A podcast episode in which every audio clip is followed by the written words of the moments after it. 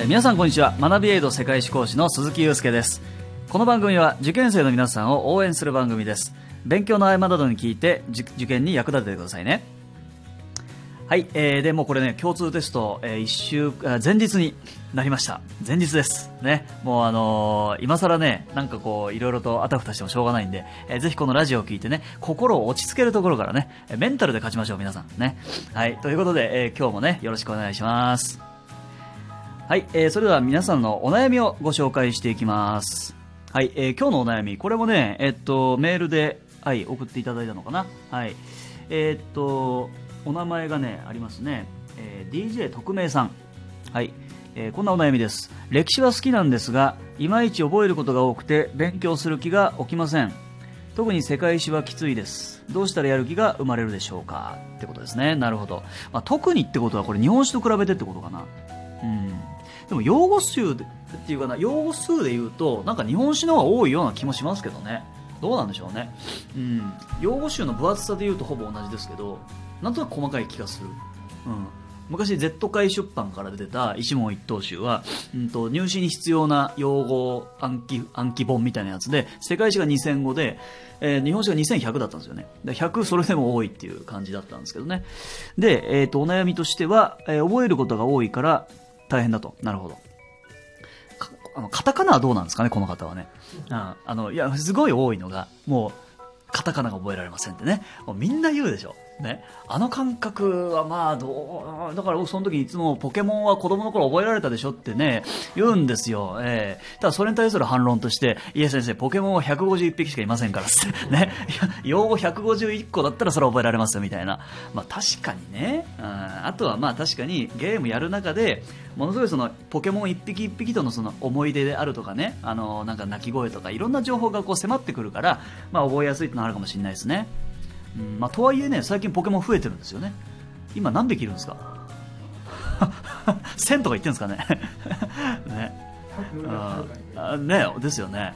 僕の頃はもう151匹でしたね。僕はポケモン第一世代ですから。あのもうわしらが育てた的なね わしらがそのハマったおかげでポケモンはここまで来たみたいな90 898調べてくれた898なるほどあもうじゃあ1000に迫らんという勢いでなるほどね、まあ、1000個そうすると結構厳しくなってきたんじゃないかな。やっぱ数ですよね、うん、だからねあんまりそのうんカタカナが苦手だっていう先入観はまず捨てるべきですよね、うん、でポケモンがなぜ覚えられるかっていう話ともつながってくるけど結局うん印象とかそういうことだとイメージとか、うん、だからなるべくその世界史に関してはあ図説とか、ね、あとはなるべく面白いエピソードいっぱい喋ってくれる先生に習うとかそういうその一つの用語に対する周辺情報っていうのをものすごく増やしていくと印象にも残りやすいんじゃないかなとは思うんですよね。うんでえっ、と、そうで、たくさん覚えることがある。これは事実ですね。えー実際その受験勉強ってことになってくると、あまりにやっぱ多すぎるんですよ。覚えることが。うん、だから、あの、やり方としては、まず、アウトラインをしっかりと抑えると。うん、外観ですよね。で、その上で細かい用語を入れていくっていう一つの流れがありますよね。あとは、たくさんの用語を頭に刻んでいく上で、えーそれはもう単なるその知識の羅列だと厳しいので、あのーストーリーにやっぱ頼るわけですよ。うん、だストーリーだったら、あの、ストーリーをいくつか抑えるだけで用語が自然に入ってくるわけですよね。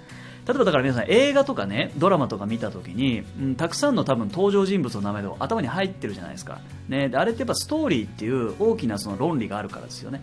それに従ってどんなキャラクターでとか、あ頭に入ってるわけですよ。うん。ね。あの最近僕もあの「鬼滅の刃」まあ、アニメとかあんま見ないんですけどあ見ましてね映画館行ってであれルロケンじゃんって思いましたけどね。ル ロルロケンとヌーベ足して2で割ったアニメだって僕なんか世代的にね思ったんですけどね。あれ作者も312歳とかでほぼ同世代なんですよ。だからジャンプ黄金期でヌーベ剣心見て育ったんだろうなみたいな、ね、あんまりなんかそういうこと言うとなんかアンチが増えそうで嫌嫌なんだけど、ねまあ、僕の感想ですよ。僕の感想、まあ、しかも1個しか見てないから。英語1本しか見てない。映画1本しか見てないけどこのイメージがあったと。だそういうその見てもやっぱねあの煉獄さんとかねやっぱ名前がね入ってくるんですよ。それはやっぱり煉獄さんのシーンがあの映画の中でそれこそ何十分もあるわけですよね。そしたらさすがに覚えるわけですよ。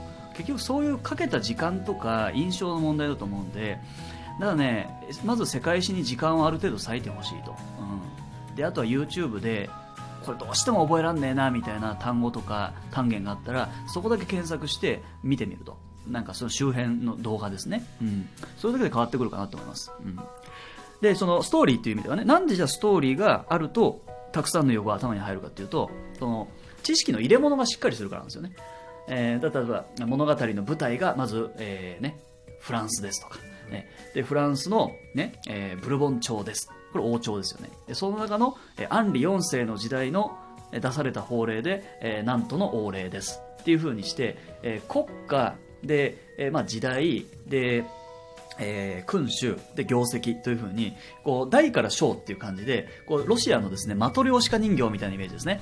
大きな入れ物の中に小さな入れ物というふうにして社会科っていうのはもう世界史に限らずその知識の入れ物引き出しが全てなんですよ。でそれを作りなさいって言っても難しいからストーリーで抑えればいいんですよ。それは結果的にそういう整理ができてるってことになるので、うん、こんなところですかね。だからまああの一番手っ取り早いのはあの要するに面白いと思う先生に習うことです。うん、それが一番いい。そうすると大体面白い印象に残るエピソードとか、えー、話してくれるので、うん、っていうところですかね。うん、このね、やる気問題ってね、本当ね、難しいんですよ。うん。あのー、この間もね、YouTube の撮影で、鈴湯チャンネルにゲストで、あの、ただ呼びにも出てるあの、古文の吉野圭介先生、えー、有名な元暴走族のですね、えー、あの、まあ、あの方なんて、もう生徒のやる気に火をつけることにかけてのプロフェッショナルじゃないですか。で、その吉野先生聞いたんですよ。まあ、やる気が出ない人に対して、まあ、どうしたらいいですかって言ったら、やる気を出す。そりゃ無理だね って言われたんですよ。やっぱ無理なんだ、無理なも無理なんだな、みたいな。うん。まあ、その後一応いろいろフォローはしてましたけど、うん、まあまあまあ、難しい部分があるんでね。うん。だから、最悪、やる気がなかったら受験のためだと思って割り切っちゃうのもね、一つの手だったんです。うん。ね、そんな感じで、ぜひね、世界史を嫌いにならずですね、えー、付き合ってやってほしいなとは思いますね。はい。ということで、えー、ね、以上、皆さんからいただいたお悩みメールの紹介でした。引き続き皆さんからのお悩みを募集します。え受験に対する不安なこと、対策、勉強方法、小さなことから大きなことまで、どんなことでも大丈夫です。お待ちしております。はい、エンディングのお時間です。はい、えー、今日のお悩みもね、まあ、世界史っていうことで、かなりまあね、えー、ちょっとこう、世界史色の強い、えー、回ということでございましたが、多分まあ、多くの世界史受験生はね、こういうお名前抱えてんじゃないかな。うん。まあ、あと世界史って日本史の違いで言うと、地図が必要だったりするので、うん、そういうあの不安とかもね、あるのかもしれません。はい。まあ、あの、ぜひね、あの、自分に合った勉強法っていうのをこう、見つけ出してもらって、えー、頑張ってね、世界史で、えー、受かるみたいな、そういう気概を持ってね、取り組んでもらいたいなと思います。はい。で、最後にこちらのコーナーです。えー、合格のための今日の一言。はい。えー、今日の一言です。えー、世界史演習ノートを作ろう。はい。あのですね、ノート作り。これはあの、どっかの回でも言いましたけど、これ結構危険なんですよね。要はその作業化してしまうと。勉強と作業というのは別ですと。なので、あの、まとめノートっていうのはまあ決して勧めないんですよ。まとめノート作るぐらいだったら、もうプロが書いたまとめノートがいくらでも出回ってますからね。書店に行けば。それを買う方がいいということになるんですよ。えー、ただ、えっ、ー、と、自分で作るべきノートがあるとすれば、やっぱ演習ノートっていうのを作ってもいいかなと思うんですね。えー、で、これもまた、前々回かな、言いましたけど、問題演習っていうのが得点力を上げる上では極めて重要になってくるんです。で、その時に、こう、なんていうのかな、こう、しっかりと演習の成果を積み上げていってほしいんですね。なんとなくただ解いて、それで終わりっていうんじゃなくて、それだとなんかこう、空を切る感覚があると思うので、えー、問題解きますよね。そしたら、大問1、何の問題集で間違えた問題をこう書き写すとか、えー、あとはですね、それによって新たに知り得た情報とかをまとめていくとか、要は今の自分が弱い部分が全てこの一冊のノートに集約されているっていうノートですね。うん。そうするとそれが完全にその効率のいいこう知識の穴埋めになるわけですね。で、結局受験って、受験世界史って塗り絵と一緒なんですよ。えー、最初受験生を始めた最初はまっさらな状態。でそれにこう塗り絵をしていって塗り絵が完成した状態で受験受けると受かるっていう世界なのであのそういう意味であの今どこが塗り絵が終わってないのかってことをこう明らかにする行為。それが演習なわけですよある意味、うん、それをこう明らかにしてそこを治療するためのノートっていうね、うん、そういうその演習問題専用のノートを一冊ぜひ作ってほしいと、うん、でサイズ感はねあのねみんな多分、なんだろう、あの、B5 かな？あの、普通のサイズ。うん、あれ使ってる人多いと思うんだけど、あれでもいいんだけど、結構おすすめが、もう二回りぐらい小さいサイズ。コンパクトな。ちっちゃなノート。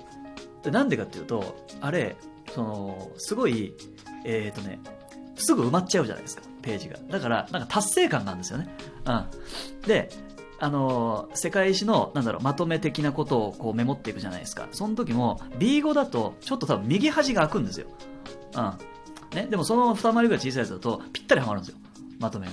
ご検定の業績とか書くとするじゃないですか。そうするとピタッとはまるんですね。なんかこう、いい感じにこう、うん、しかも、1ページに大問1つ分とか、ルール決めてもいいし、うん、そうするとなかなかね、すぐ1冊が使い終わるんで、ああ、頑張ってるなっていうテンションも上がると。